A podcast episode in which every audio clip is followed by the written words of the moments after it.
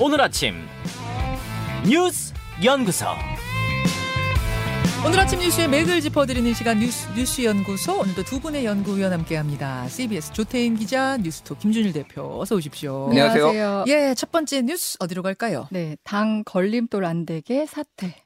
아, 국민의힘의 서병수 어, 전국위 의장 얘기죠? 네, 네. 하루 사이 국민의힘 관련한 뉴스가 너무 많이 쏟아지고 있는데요. 예. 네, 국민의힘이 이제 추석 전 비대위 출범을 목표로 지금 속도를 내는 모습입니다. 예. 그 당헌 당규 개정을 위해서는 저- 상임 전국위원회 개최가 필수인데 음.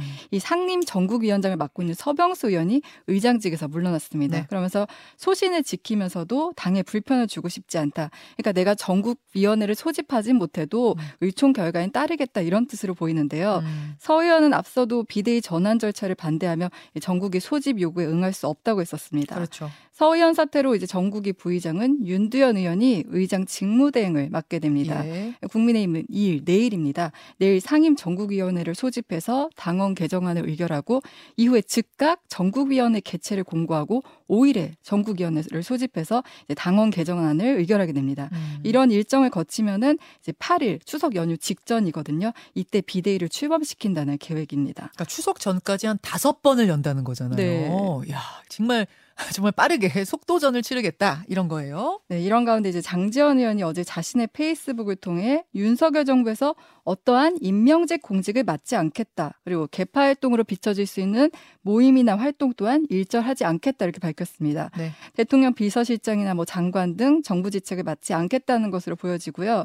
장 의원의 이 같은 입장에는 뭐 당내 윤핵관 이선 퇴진론이나 최근에 대통령실에서 윤핵관이 추천한 인사에 대한 내부 감찰을 강화하는 등 이런 여론 악화가 좀 영향을 미쳤다는 분석이고요. 음. 또 장 의원의 사태가 이제 권성도 원내대표 사태도 압박하는 메시지란 뜻도 나옵니다. 권성동 원내대표가 이 상황에 대한 수습이 다 되고 나면 난 그만둘 거다 얘기를 했는데 하긴 네, 했는데 네. 장재현 의원이 더 확실하게 못 박은 거예요? 네, 더 물러나지 않도록 네 그런 해석이 나오고요. 이준석 대표 저, 가, 이준석 전 대표 가반이 있지 않았는데요. 이제 SNS를 통해 위장 거세 쇼다.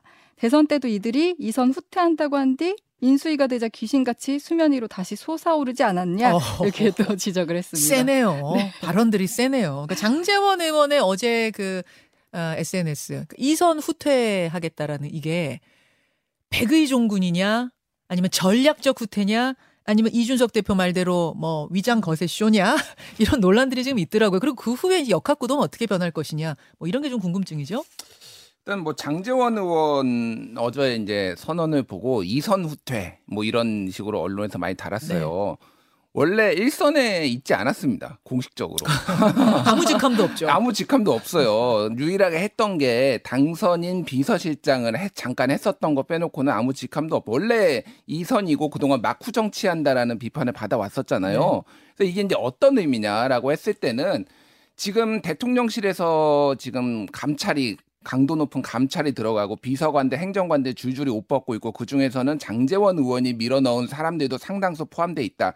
대통령이 이들에게 매우 실망했다 이런 게 언론 보도로 나오고 있고 예. 심지어는 경고가 갔다 대통령의 경고가 갔다 이거에 대해서 대통령실에서 부인을 하지 않았다 뭐 이런 보도까지 나왔어요. 장재원 의원한테 한테 음. 직접 메시지가 갔다고요. 예, 경고 예, 메시지가. 예. 그러니까 어 바람보다 풀이 먼저 누웠다 뭐 이렇게 어. 해석하는 분들이 상당히 많아요. 아하. 그러니까 낄끼빠빠라고도 뭐야죠 이제 눈치 보고 낄 이제는 때 끼고 빠질 때 빠진다 예, 예. 뭐 이런 말이죠. 그런 상황이다라는 거고 아까 얘기했듯이 지금 권성동 원내대표의 행보는 네.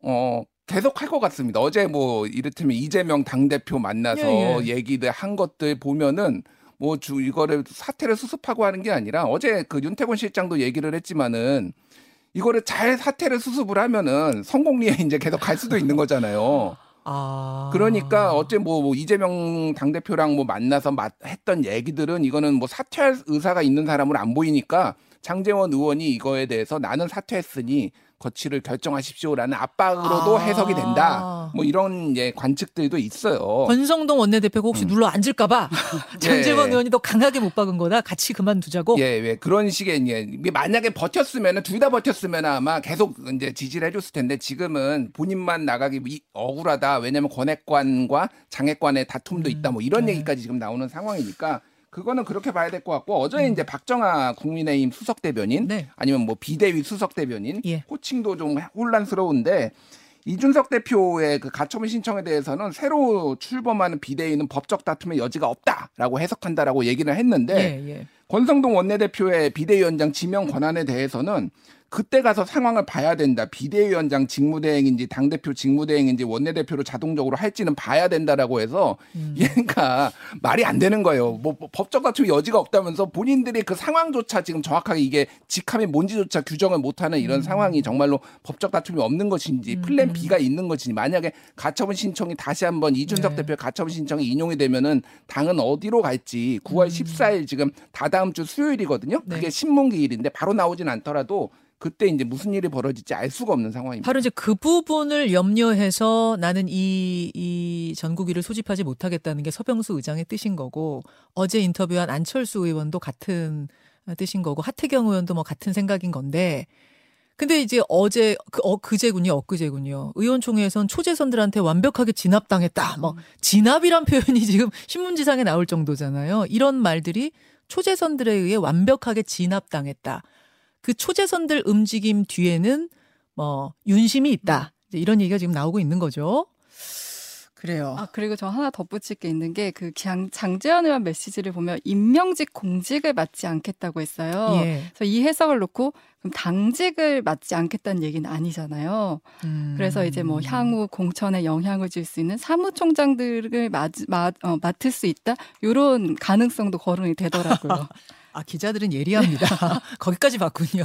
오늘 월간 박지원 준비돼 있어요. 예, 예, 뭐 정치 고수 박지원 전 국정원장은 어떻게 보는지 거기서 얘기 좀 나눠보고 어, 김혜경 씨 이야기로 가보죠. 네, 그 엄, 김혜경 씨와 그 배 씨, 그러니까 법카 유용 의혹과 관련해 김혜경 씨와 배 씨를 이제 검찰에 검찰에 송치했습니다. 경찰이 이제 업무상 배, 배임과 공직선거법 위반 혐의인데요. 경찰은 법인카드를 직접 사용한 배 씨와 이제 윗선으로 의심받아온 김 씨 사이에 묵시적 모의가 있었다고 보고 예. 김혜경 씨를 이 사건 공모 정범으로 검찰에 넘겼습니다. 공모 공동 정범으로 네, 네. 검찰에 송치. 네, 공모 정범이라는 게 두 명 이상이 공모 범죄를 공모했을 때 그 범죄를 실행한 사람 외에도 이제 같이 공범으로 묶인다, 책임이 있다 이런 음. 법리거든요. 예. 근데 배 씨의 법인카드 유용 규모는 지금 2천만 원 상당으로 얘기되고 있고요. 예. 또 김 씨 같은 경우는 200만 원 상당으로 알려져 있습니다. 음. 이번에 이 대표는 이제 송치 대상에서 포함되지 않았고 경찰은 일단 이제 다음 달 아, 이달 9일이죠 공직선거법 공소시효를 고려해서 네. 이제 선거법 위반 혐의가 포함된 이 법인카드 유용 의혹에 대해서만 우선 송치를 한 겁니다. 예, 9월 9일이 이제 선거법 선거법 위반 공소 시효기 때문에 서둘러서 이제 송치를 한 거.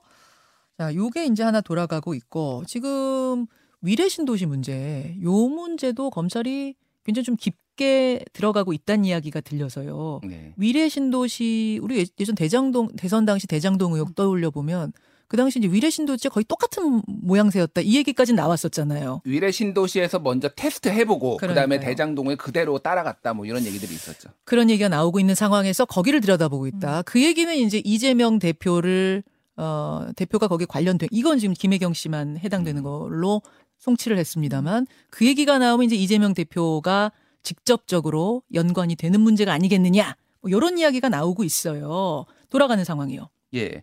지금 그것도 있었고 이틀 전에였죠. 예. 그러니까 백현동 예. 그 그러니까 뭐 아파트 건축물과 관련해서 국정감사에서 이재명 이제 경기도지사가 나와가지고 국토부에 압박받았다. 이것도 지금 검찰 송치됐거든요. 기소 음. 기소가 됐거든요.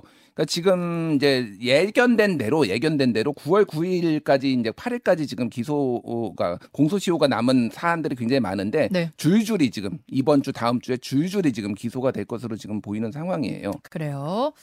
자, 이것도 한번 지켜봐 주시고 두 번째로 갑니다. 네, 한동훈 끝까지 간다. 요거는 론스타 소송 얘기죠. 네, 어제 뉴스쇼에서도 예고를 했지만 이제 우리 정부와 사모펀드 론스타 사이에 국제 분쟁 결과가 나왔는데 우리 정부가 2,800억 원 정도를 론스타에 배상해야 한다는 판정입니다. 네. 그러니까 외국, 외환은행 매각 지연 과정에 한국 정부의 책임이 있다고 인정하면서도 매각 가격 인하는 주가 조작 사건으로 처벌을 받은 론스타 책임도 있다 이렇게 판단을 한 겁니다. 예. 2,800억 원은 이제 청구 금액 6조 원 가운데 는 경우에는 이제 4.6%라고 하는데 그러니까 론스타가 이 정도는 배상해 줘야 된다라고 한 것에 4.6%만 인정한 거죠. 네, 네, 네. 근데 이제 이자까지 더하면 3,100억 원 정도 예상하고 있고요. 이 때문에 뭐 당초 전망보다는 선방했다. 근데 3,100억 원도 국민 혈세다 이런 의견들이 지금 분분하게 그럼요. 나오고 있습니다. 예, 그럼요. 우리 정부는 이 결정을 수용할 수 없다면서 음. 판정 취소 신청을 검토하고 있는데요. 한동훈 장관이 어제 끝까지 다퉈볼 예정이라 이렇게 말했습니다. 네. 중재판정부는 이제 외환은행 매각 승인을 지연한 것은 우리 정부 잘못으로 봤지만 네. 우리 정부가 지금 기대할 수 있는 게 론스타가 외환카드 주가 조작 사건으로 유죄 판결을 받은 점을 감안했다는 거 음. 그리고 이제 론스타 책임을 100% 인정한 소수 의견이 있었다는 점에 기대를 하고 있습니다. 예. 네, 하지만 이제 지난 10년 동안 이 취소 신청이 받아들여진 사례는 10%에 불과하다고 해요. 아. 그래서 이제 실제로 이게 받아들여질지는 좀 어렵지 않을까 이렇게 예상하고 있습니다. 아하. 네. 그리고 지금 이제 사실 이렇게 우리나라가 국제재판에서 져서 수천억 대 배상금을 지급한 전례가 없었잖아요. 그렇죠. 그렇다 보니 이제 론스타 인수와 과- 매각 과정에 연루된 전 현직 관료들 지금 거론되는 분이 추경호 경제부총리와 뭐 한덕수 국무총리들이 있잖아요. 네. 이분들에 대한 책임론도 좀 불거지고 있습니다. 사실 처음에 이제 6조 원 얘기 막 나오다가 3,100억 원 이러니까 되게 잘한 것 같은데 음. 느낌이 생각해 보면 3,100억 원 어마어마한 음, 그렇죠. 돈이에요. 네. 어마어마한 혈세예요. 김준일 대표 어디 주목하세요? 그러니까 4.6%만 인정이 됐다라는 게 정부 측의 주장이에요. 네. 그게 이제 방금 얘기했듯이 6조 원인데 지금 한 3천억 원 정도 네. 실제 뭐 환율 계산하고 지연 이자 계산하면 한 3,800억 정도 나오는데 음. 소송 걸면은 더 지연되잖아요. 1년 동안. 그렇죠. 럼더 늘어난다고 합니다. 그거에 대한 전략적 판단이 필요한데 어쨌든 정부는 간다는 건데 송기호 변호사가 이제 민변의 옛날에 국제통상위원장이었고 이 사안에 대해서 굉장히 잘 아는데 네. 이거는 4.6%가 아니라 38%라는 거예요. 어떻게 계산하면- 왜 그러냐면요.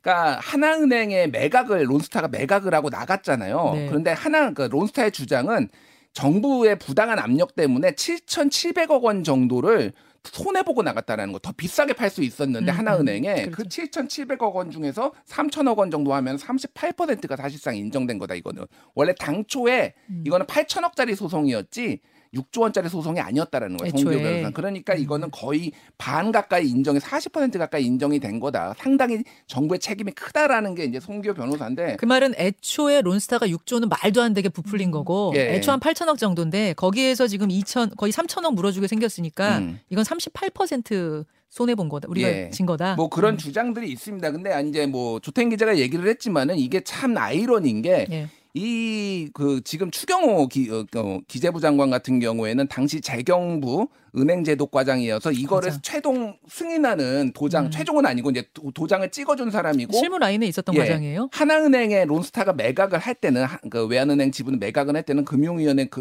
어, 부위원장이었어요. 그래서 음. 상당히 이 책임이 있는 사람이고 지금 한덕수 총리 같은 경우에는 김앤장 고문으로 있으면서 이거에 김앤장이 이거를 소송 대리를 론스타 소송 대리를 했거든요. 그래서 개입한 거 아니냐 물론 본인은 개입하지 않았다라고 얘기를 하는데 또 이거에 지금 주요 검찰 수사 라인들도 지금 다 있습니다. 예를 들면은 당시에 대검 중수부에서 이제 박영수 대검 중수부장을 비, 비롯해서 대, 대검 중수부에 지금 윤석열 검찰총 아니, 윤석열 부부장 검사도 있었고요. 그리고 네. 한동훈 검사도 있었어요. 음. 그래서 한동훈 검사가 그때 외환 카드 주가 조작 요거를 발견을 해가지고 네. 가 손해 배상액이 오히려 감축했다. 당시에 검사가 잘해가지고 뭐 이런 주장도 지금 나오고 있어요. 그래서 어허. 이 정부 내에서 책임 있는 사람과 그 수사한 사람들이 지금 음. 다 있다라는 이런 그 아이러니가 수사를 있어요. 네. 잘해가지고 그나마 지금 이렇게 우리가 요, 요, 요 정도로 깎인 거잖아요. 네, 배상액이. 주가 조작을 그렇지만 밝혀내서. 네. 애초에 음. 애초에 론스타라는 사모펀드가 사실은 이 론스타가요.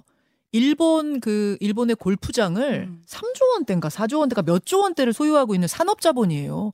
또 어떻게 산업 자본이 우리나라 금융기관을 지분을 가질 수 있었는가? 여기서부터가 사실은 말이 안 되는 매각이었다. 네, 네. 여기서 첫 단추가 잘못 끼워진 거죠. 또그 BIS 비율도 원래 8% 이하 부실하다는 건데 사실 이 외환은행이 6%대로 알려져 있지만 실제로는 9%였다는 얘기도 나오고 있고요. 예. 그러니까 이 아예 매각 과정에서부터 우리 정부가 철저하게 좀 감독하지 않았다 이런 책임론 나오고 있습니다. 자, 그 다음으로 갑니다. 네. BTS 병영 특례 여론조사로. BTS 네. 그룹 BTS의 병역 특례를 여론조사로 한다 이게 무슨 얘기입니까? 네, 어제 그 이종석 국방부 장관이 국회 국방위 전체 회의에 출석해서 국민의힘 성일종 민주당 서른 의원이 이 여론조사를 할 필요가 있다 이렇게 밝히자 이 장관이 그렇지 않아도 참모들에게 BTS 군 병역과 관련해 여론조사를 빨리 하라고 지시했다 이렇게 말한 겁니다. 예. 이 장관이 전에는 BTS가 군대에 가는 게 인기에 더 도움될 거다 그리고 공정성과 형평성 이런 문제들을 통해서 이제 부정적 입장을 보였었거든요. 음. 네, 그랬던 태도와 좀 기류 변화가 느껴지고 국방부는 이게 논란이 일자 여론조사를 빨리 하라는 지시가 아니라 필요한지 검토하라는 지시였고 또 여론조사는 참고용이지 병역 특례를 결정한다 의미는 아니다 이렇게 밝히고 있습니다. 지금 BTS 병역 문제 얘기가 나온 지 몇 년 됐거든요. 근데 지금 진 씨가 멤버 하나가 오래 가야 되는 상황이 음, 되니까 네. 이제 더 이런 얘기가 본격화되는 거죠. 별걸 다 여론조사한다 이런 생각이 들고요. 이미 여러 여론조사에서 이미 4월달에 여론조사를 했어요. 그래서 어떻게 나왔었어요? 한국갤럽이 4월 5, 5일에서 7일 1,400명 대상으로 했는데 이거는 BTS라고 못 박진 않았지만 당시에 BTS 때문에 한 거예요. 음. 그래서 대중예술인 병역특례에 관한 에서 포함돼야 한다가 59%, 포함해서는 안 된다가 33%였어요. 음, 음, 네. 그런데 미디어 리얼 리서치 코리아가 4월 15일에서 26일 5,039명을 대상으로 BTS 병역 특례 이슈에 대해서 물어보았는데 네. 뭐, 뭐 포- 포함되는 거가 불공평하다가 36%, 음. 국가 차원의 대접이 34.6%. 그래서 이거 설문을 어떻게 어떤 맞아요. 단어로 넣느냐가 맞아, 불공정이냐. 아니냐 네. 이런 걸로 물어보면 확 갈려요. 이게. BTS를 콕 예. 집어서 하느냐 아니면 대중 예술인에게까지 병역 특례를 확대할까요? 이렇게 묻는 거랑 음. 완전 다르거든요. 음. 자, 여러분 의견 듣겠습니다. 이거 굉장히 민감한 문제여서 뭐 우리가 이렇다 저렇다 딱 갈라서 말씀은 못 드릴 것 같고 의견 보내주십시오. 두 분 수고하셨습니다. 감사합니다. 김현정의 뉴스쇼는 시청자 여러분의 참여를 기다립니다. 구독과 좋아요, 댓글 잊지 않으셨죠? 알림 설정을 해두시면 평일 아침 7시 20분 실시간 라이브도 참여하실 수 있습니다.